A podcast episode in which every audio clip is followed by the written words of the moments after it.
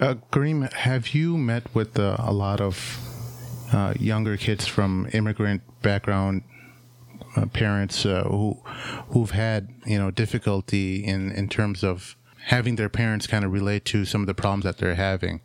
I know when I was growing up in this country, I had a, a lot of those kind of issues when I had difficulty, whether it was socially or, or, or what have you. I my dad wanted to understand what I'm going through, or he wanted to send me to a therapist, and you know, I, I was just an angry rock and roll rebel, you know, and and uh, I just wanted to rebel against everything, and uh, he he wanted to send me to a counselor, but he never understood that my relationship with that counselor counselor would that counselor would never understand that I'm a Muslim and I have these struggles that I'm battling with my religion as well as uh, social pressures, you know?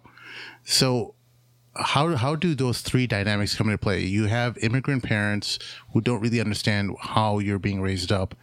Then you have the um, the, the, Western um, culture that's really pushing you in one direction, and then then you don't have anyone else to talk to about it. But then now there's groups like you, um, like Noor Consulting in in uh, the Bay Area. Over here in Chicago, we have the Khalil Center. Um, how uh, how are you handling those type of uh, patients? Well, yes, it it is a common uh, pattern. Uh, I think what any naturally when when when any family or, or set of parents come from another country, they are carrying with them, you know, values and traditions um, which help construct their identity. And when they come to a new society, there is a level of threat there, right, for self preservation. And um, so I like to define traditions as, you know, it's, it's the passing on of values and customs and, and beliefs and behaviors.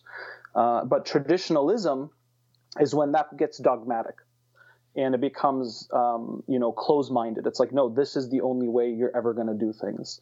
And sometimes that causes even more of a rift with the children um, because they feel that they have to follow this package of customs and values which they see all around them is not really uh, how things go, right, in America. Um, so of course, they start to feel this distance, this lack of understanding, um, this lack of connection with their parents.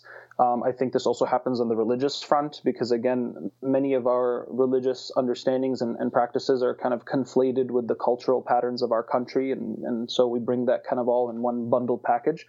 But, like, for instance, when I get questions like parents saying, you know, my kids don't pray, you know, why, what do we do?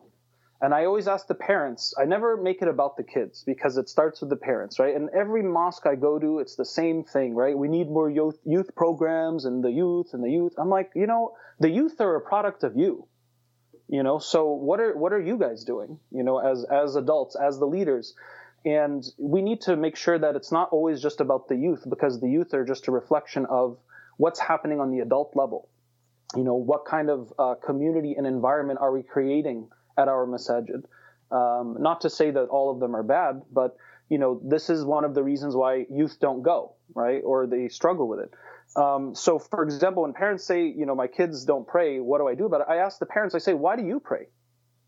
And they say, because Allah commanded it. And I said, well, why does Allah command it? Well, if He doesn't need you to pray, He doesn't need your prayer. And they don't know how to answer. They say, that's exactly what my son says. I'm like, well, that's a sign from Allah that you need to substantiate your own beliefs and practices. SubhanAllah. Wow. Mm, okay, I, th- that makes a lot of sense.